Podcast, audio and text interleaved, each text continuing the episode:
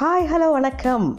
நான் உங்கள் J K welcome to தொயில் பாட்காஸ்ட் என்ன எல்லாரும் ரெடியா ஆயிஷா ரா நடராசன் அவர்கள் எழுதிய உலகை உலுக்கிய நாற்பது சிறுவர்களில் இன்னைக்கு நாம் பேச்சு போட்டிகளினுடைய கதாநாயகனை பற்றி தெரிஞ்சுக்க போகிறோம் ஹவாய் ரவாய் தீவில் இருந்த அந்த ஊரோட பேர் ஹோனலூலு. அங்கே தான் பராக் அப்படிங்கிற சிறுவன் பிறந்தான் அவன் பிறந்த ஆறே மாதத்தில் அம்மாவை விட்டு அவங்க அப்பா பிரிஞ்சு போயிட்டார். அவங்க அம்மா பேர் ஸ்டான்லி ஆனி. வேலை முடிச்சுட்டு மாலையில் சோர்வுடன் திரும்புவாங்க. மூணு வயசே ஆன பராக் ஊரில் உள்ள குழந்தைகளை திரட்டி வச்சுக்கிட்டு மேஜையை மேடையாக போட்டு பேச்சாளர் மாதிரி பேசிக்கிட்டு இருப்பான். அப்போ அவனுக்கு தன்னோட தந்தை இல்லை அப்படிங்கிற ஒரே ஒரு வருத்தம் தான் இருந்துச்சு. விரைவிலேயே இந்தோனேஷியாவுக்கு இடம் மாறினான் அங்கே வளர்ப்பு தந்தை மூலமாக செயின்ட் ஃப்ரான்சிஸ் ஆஃப் அசிசி அப்படிங்கிற பள்ளியில் சேர்க்கப்பட்டான். அந்த பள்ளியில் எல்லாருமே வெள்ளைக்கார அப்புறம் ஆசிய சிறுவர்களாக இருந்தாங்க. பராக் மட்டும்தான் நீக்ரோ மாணவன். பலரும் கேலியா பேசினாலும் பராக் அதை பற்றிலாம் கவலையே பட்டதில்லை. ஒரு நாள் கடவுள் வணக்க கூட்டத்தில் செய்திகள் வாசிக்க வேண்டிய பெரிய வகுப்பு மாணவன் வரல. மேடையில் செய்தி வாசிக்க வேற ஆளை தேடிட்டு இருந்தாங்க. ஆசிரியர்களே தயங்கிக்கிட்டு இருந்தப்போ இதோ நான் இருக்கேன் அப்படின்னு மேடைக்கு வந்தான் பராக்.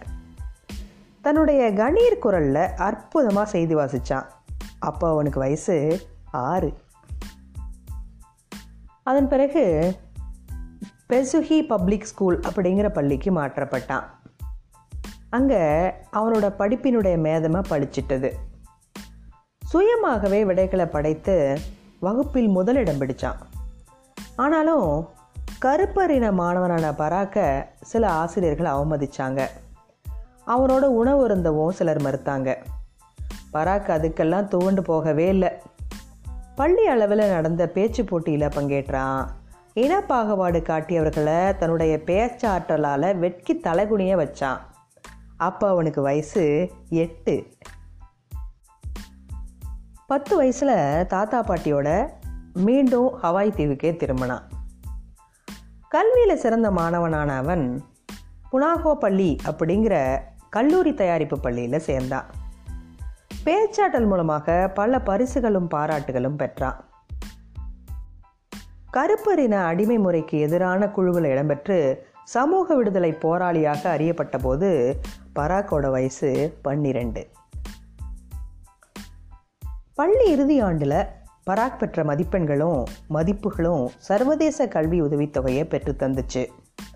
உயர்கல்விக்காக அமெரிக்க பிரஜையாக அந்த நாட்டுக்குள் காலடி வச்சான்.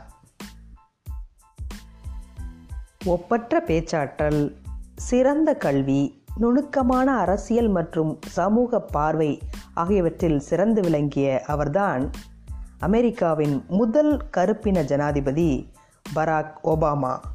அவரே அமைதிக்கான நோபல் பரிசும் பெற்றார். மீண்டும் சந்திப்போம். நன்றி.